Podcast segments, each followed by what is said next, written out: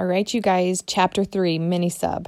Now, remember last time they just got in the submarine and we're just going to be in there to look around. And then Annie got a little curious and pressed a few buttons. And then all of a sudden, the submarine started to go under the water.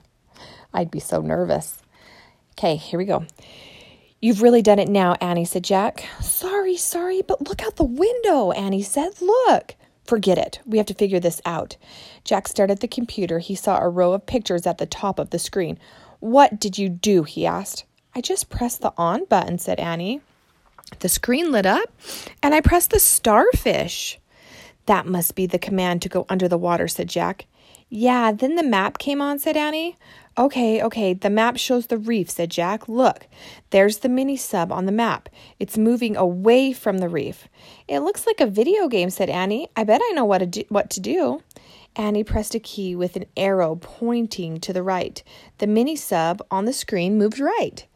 The real mini sub turned to the right also. Great, said Jack with a relief. You press the arrows to steer the mini sub. So now we can go back.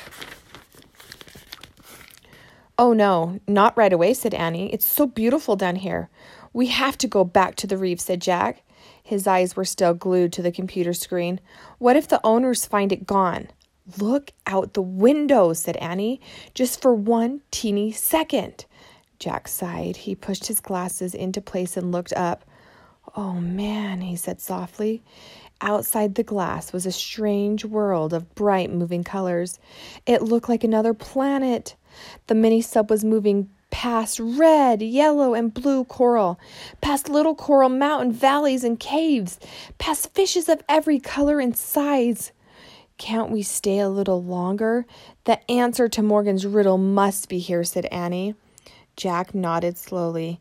She might be right, he thought. Besides, when would they ever get to visit a place like this again? Oh, you guys, I'm going to take a picture of this, so make sure to look at it.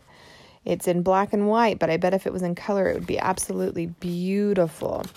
All right, chapter four is called Fish City. Hmm.